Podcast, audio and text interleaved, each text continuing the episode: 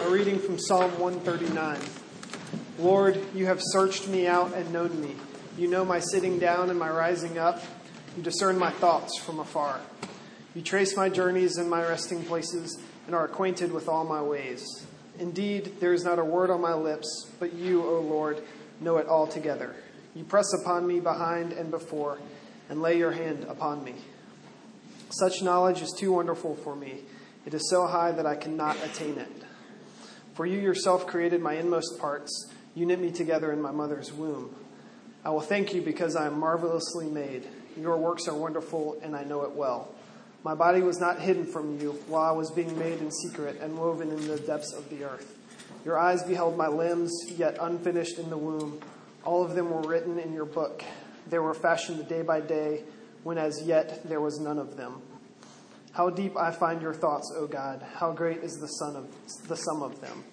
If I were to count them, they would be more in number than the sand. To count them all, my lifespan would need to be like yours. The word of the Lord. In the name of the Father, and the Son, and the Holy Spirit. Amen. So, Flannery O'Connor, in a, an essay that she wrote on uh, the nature and aim of fiction writing, of writing, uh, she writes that the beginning of human knowledge is through the senses. And the fiction writer begins where human perception begins. He appeals through the senses, and you cannot appeal to the senses through abstractions. And so, you know, what she's saying is that writers are interested in ideas, uh, often abstract ideas, big ideas, but for uh, their work to have any um, real meaning for anybody, it, that those ideas, these abstractions, have to be translated into earthy, uh, bodily, material terms. She says fiction is about everything human, and we are made out of dust. And if you scorn getting yourself dusty, you shouldn't try to write fiction. And the, the same idea is true for what we try to do as we preach, uh, for theology, for the message of the gospel. If it's going to have any real effect in our lives, if it's going to touch down in any kind of real way in our actual lives, it's got, the message has got to hit us where we live. Not on Sundays, or, but on, you know, Thursdays at 2, or just all through the week as we, as, as we actually are as people, not religious people or spiritual people, but just people. The message has got to affect us where we live. And uh, this evening, uh, this gospel according to Psalm 139, which I'm preaching on tonight, hits us where we live literally. I don't know, especially the middle section of this psalm. Um, where it hits us is in our bodies, where we live literally, in other words, our bodies. This is a sermon about our bodies tonight. Because the message of the gospel, according to Psalm 139, is very simply this God loves your body. I'm not talking about you in some kind of sort of ontological way that's disembodied from, you know, how you get up in the morning and brush your teeth and go about your day. I'm talking about your body. God loves your body. And it's a good thing that God loves your body because if the stats are correct, it's likely that you do not love your body. I mean, this is why obviously it's, you know, right after New Year's that the number one re- resolution for New Year's by far is weight loss. And you've probably heard these figures before that, you know, it's estimated that between 40 and 50% of American women at any given time are trying to lose weight. That Americans spend, you might not know this, uh, uh, more than $40 billion a year on dieting or diet related products, which is roughly equivalent to the amount the government spends on education every year. Same thing. And uh, in 2007, there were 11.7 million cosmetic procedures performed in the U.S. And then, um, this is sad, 53% of 13 year old girls are unhappy with their bodies. And by the time those girls get to be 17%, I mean 17 years old, the percentage is uh, nearly 80% uh, of, of girls unhappy with their bodies, wanting to change their bodies. And then you, you've heard these, of course, uh, being connected to UVA, that you know it's estimated one out of four college women uh, struggle with some kind of, of eating disorder. But it's not just women. It's interesting. There's this. The guys have their own issues, and we a study just out of England. This was this past week. Uh, we're, lo- we're looking at how men felt about their bodies. And according to research, more men worry about their body shape and their appearance, the sort of beer bellies and going bald, than women do to worry about how they look. I mean, more than four out of five men, uh, it said, talk in ways that kind of promote anxiety about some deficiency in their bodies uh, that they, they feel like is uh, really wrong with them. Uh, that, that 38% of men would sacrifice at least a year of their life in exchange for the perfect body. And it's a higher proportion than women. And then one out of every three men thought about their appearance at least five times a day, you know, how they looked. Now, I think that's a little low myself, you know, speaking, you know, hypothetically. Um, so, um, well, you know, although you may not love your body, uh, God loves your body. God loves your body. He does. And it's a good thing, too, because, you know, I think we think about our bodies way more than, than, than just five times a day. And not just in terms of our appearances, but just with health. You know, as, as, as uh, some of us are getting older, then it feels like they're just, if it's not one thing, it's another. Uh, with bodies falling apart. And, um, we, you know, we in this parish spend a lot of time with older people and, and nursing homes and hospitals are worried about going to nursing homes, and people fear and feel sometimes as they get older that their lives are just strung together, you know, by doctor's visits and medications, and there's an inordinate, um, inordinate amount of time just uh, focusing on keeping the body healthy, you know. And I realized about I'm 47 now. I realized about a year ago when I hurt my back putting on my socks that I, I was officially middle aged now. So, and you know, the hair dye's fooling you. So, um, that's a joke. Um, you know, but the older you get, of course, then you, you, you know, you realize your days are numbered and, and the, the impending day will come when you have to, Shakespeare said, said, shuffle off your mortal coil. Now, that's when you're older. Now, when you're young, obviously, and your hormones are raging, uh, you're thinking about not just your body, but you're thinking about her body or his body. Not just five times a day, about five times a second. You're thinking about sex all the time. And uh, our high school soccer team had a code name for the Adidas cleats that we used to wear, you know, on the field A D I D A S. All day I dream about, you guessed it, sex. And um, anyway, I've heard it's said that this preoccupation with sex doesn't actually stop after high school. I don't know. Is it true? Dick Van Dyke, remember him? You know, he was like the sort of perfect uh, sort of family figure guy. Christy saw him and said, "Oh, there's Dick Van Dyke." And then she said, "Oh, Dick, who's now 86, is engaged to a 34-year-old. Interesting. Go at it, Dick." Okay. We live in our bodies. This is where we live. Obviously, we live in our bodies. And I just want to say to him, all for um, exercising, and I'm all for for eating right, and I'm all for you know organic foods, and all for feeling good and keeping a good weight. And by all means, just keep running up and down Rugby Road. Just do it. It's fine. I mean, when the sun's out, put the guns out. And um, I think you know I'm all for you know trying to at least be be healthy. But here's all I'm saying is that I think it's safe to assume that that most of us, and not even just younger ones of us, most of us, well, we're tempted to use our bodies uh, in this ongoing battle of self justification, of please accept me, please love me, am I lovable, please approve of me. And we even uh, try to justify this, this with our bodies with religion um, this is a true story in Birmingham, Alabama, where we lived for three years.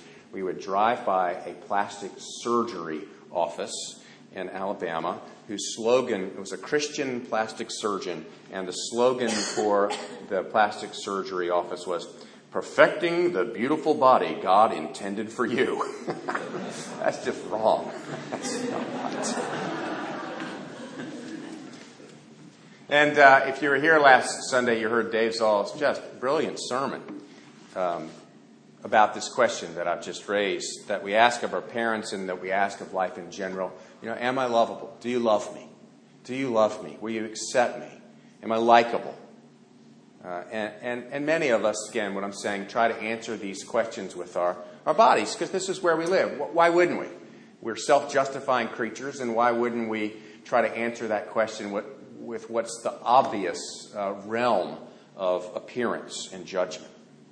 And, you know, we answer these questions and we're just bombarded by advertisements all day long uh, that uh, would seek to tell us this that we're lovable if we're hot. And uh, this past week, in fact, I was looking at two televisions at one time, two screens at one time and one of the screens on the television had a show for plus size women with food and you know fashions. And right next to it was a, a show with an ad for this guy for abs. It was some ab machine looked like torture but he had very nice six pack and so i was looking at these two um, televisions of course you know where i was on the treadmill at my gym just trying to get to that 400 calorie burn mark. I mean like i just got to get there. And uh, you know who's not susceptible you know, who's not susceptible to this? But what I want to say so clearly, uh, because, because the message of Christianity has a really um, uh, um, distinct message about this whole issue. And it's not maybe what you think it is, because this is not a sermon about bodies being bad or uh, about how we should you know, be more focused on our spiritual lives and our, a prayer or a Bible study or, or doing this. It's, it's it, in fact, um, that idea that the bodies are bad and that we should focus on our spiritual life, which is more important, is not Christianity at all. In fact, it's a heresy. It's an age old heresy called Manichaeism. And uh, the Manichaeans, they had this idea that that, that spirit was good and spirit was the way you, you could connect with the ultimate, with God, with the ultimate being and your bodies, your bodies were just dead weight. They were in the way, and that you should subdue them, and, uh, and that you should, you should do all you can to ignore or subdue your bodies. And that's a heresy. That's not at all what God has in mind. God is a, is a materialist, which we'll get into in a second. And I want to say, too, it's a slippery slope, this heresy, because you can hear it uh, all over the place today in some form. And anytime that you hear anybody say that they want to work on your spirituality, like I just, I need to get, I need to work on my spirituality, that's a heresy. Um, spirituality, what is spirituality? Spirituality is nothing. We're people.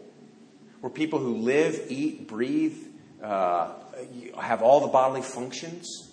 Spirituality uh, the way people talk about it is some it would be like some sort of uh, separate sector that you work on to connect with God. God is interested in the whole of our beings.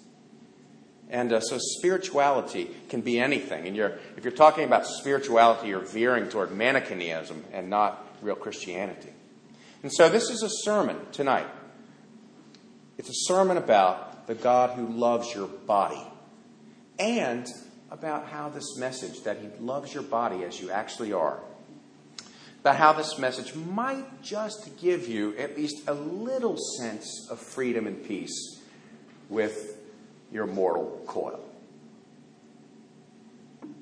What does God say? What does God think about your body? Psalm 139, the psalmist says, For you yourself created my inmost parts. You knit me together in my mother's womb, and I will thank you because I am marvelously made. While I was, um, uh, your works are wonderful, and I know it well. My body was not hidden for you. While I was being made in secret and woven in the depths of the earth, your eyes beheld my limbs. Very earthy, bodily, bony, fleshy, materially bloody image there. Corporal image. You are marvelously made, every single limb of you. Without qualification. There's no qualification in the psalmist's uh, elegy to God's love for our bodies. And as a work of God, you are wonderful, unqualified. See, that's God's message to you where you live. God loves your body. And, you know, I, I wish, wouldn't it be great? I wish that you could hear that, I could hear that, that that message from the psalmist would be enough to actually stop girls from, you know, starving themselves in order to try to conform to some image of a body that they think others will love. Or that this message would satisfy everybody's desire to be loved as they actually are and to, and to just stop freaking out about the, the, the so called imperfections in your frame. I wish. And then maybe, you know, I hope we will in fact hear this word when we are, that we are marvelously made, when we're, we're back at the AFC or wherever you are, or just in front of a television or anywhere, this cacophonous din of the world's uh, unbearable body image demands. And as if you can meet up with that demand on a Monday, well, guess what? Tuesday or Wednesday, you know, maybe not of the next day, but of the next year, or certainly the next decade, you won't be meeting up with it. But God's words are easy to forget. And God knows that too, so He didn't just speak and stay abstract. God, of course, embodied the message, literally. He did not stay an abstraction. He became a body. He became a body. You know, as we do communion, this is the body of Christ. This is the body of Christ. The Word became flesh and dwelled among us. He got dusty, to use Flannery O'Connor's terms. He, he came to be with us where we live. He came to be with us where we live. What's an image of this? Well, Everybody else in the entire universe is talking about Tim Tebow, so now it's my turn. I get to talk about him tonight, too. And, uh, you know, no matter what you think about his quarterbacking skills or had the big loss last night or public prayer or all the Tebow mania that's around, um, I did read something uh, this past week and Rick, from Rick Reilly in Sports Illustrated that in fact touched me, and I thought, wow, that is an image, just an image of the way that God cares for us materially bodily. Reilly writes of Tebow Every week, Tebow picks out someone who is suffering, who is dying, or who is injured. He flies these people and their families to the Broncos game, rents them a car, puts them up in a nice hotel, buys them dinner, gets them and their families pregame passes, visits with them just before kickoff, gets them 30 yard line tickets down low, visits with them after the game, sometimes for up to an hour, has them walk him to his car after everybody's gone, and then sends them off with a basket of gifts. It's the material nature. And this, in fact, happened to um, this boy, some, many of you know from Woodberry Forest, who, uh, who, who, who lost his leg and he flew, I think, to a Buffalo game, and, and, and um, he was, in fact, in this article. But it's a picture, it's just a picture of how God cares for people as we're sick and dying and aging, or just ourselves, where we live. And we've said the gospel's got to hit us where we live. But yet, I want to take it one step further because that's not actually enough either. Because as long as we live, we are, uh, we are, we are, we are tempted seven ways from Sunday, and we fail. We'll struggle with the sin of wanting to justify ourselves and to compare ourselves to her or to him. we will we'll struggle with the sin of wanting to be self justified with our bodies. And all of us, of course, even if that's not our issue, will all die. I mean, we'll all go the way of the flesh. Our, our, our, our flesh will all be here today and gone tomorrow like the grass that's burned up, as the scripture says. All of us will suffer disease and corruption and, and death. And so, in light of that, isn't it a little silly when you think about it to try to justify or answer the question, Am I lovable, with this body that's ephemeral at best? Because we will all die. So the gospel not only has to hit us where we live, the gospel has to hit us where we die. The gospel has to connect with us where we die. And when Christ became a human body, well, he didn't just get dusty, he got bloody. And his body died. And see, when he died, he answered once and for all, resoundingly, without qualification, the question Do you love me? Yes. Your sin is not held against you. And what's so interesting is the way God did this. He didn't do this in some kind of theological, abstract magic trick as if He were just to sort of wipe it away magically. He did it with His body. There's a verse in 1 Peter that says, He Himself bore our sins in His body on a tree. By His wounds you have been healed corporal, earthy, bodily, material. God loves your body. And just so you know, even in death, when we all do go the way of the flesh and these are shuffled off, we won't become nobodies. In other words, we won't become no bodies because we'll have bodies. Uh, God is so interested in bodies that He uh, will give us new bodies or resurrection bodies. We won't be disembodied spirits floating around on harps. You know, no, we wouldn't be floating on harps. We'd be playing the harps on the clouds. But we won't be, we'll be bodies, is what the scripture says. This bodily image stays all the way through the God who became a body, who, who, whose body was buried in the ground, whose body raised from the grave, bodily not ephemerally or, or metaphorically did he rise, but bodily he rose. Its bodies we'll have in heaven, but that's then. But for now, God loves you where you live in your body, and he loves you where you die. As we're seated, let us pray. Thank you, Lord, that you are not um, afraid and we're not afraid to get dusty, to get involved, to get um, to become a body for us. And thank you that you took your body, uh, allowed your body be, to be nailed, to be crucified, uh, that you would be crucified for our sins and raised for our justification. And please, Lord, by your grace, let that act with the power of your Spirit answer the question for us where we live, that you love us. Amen.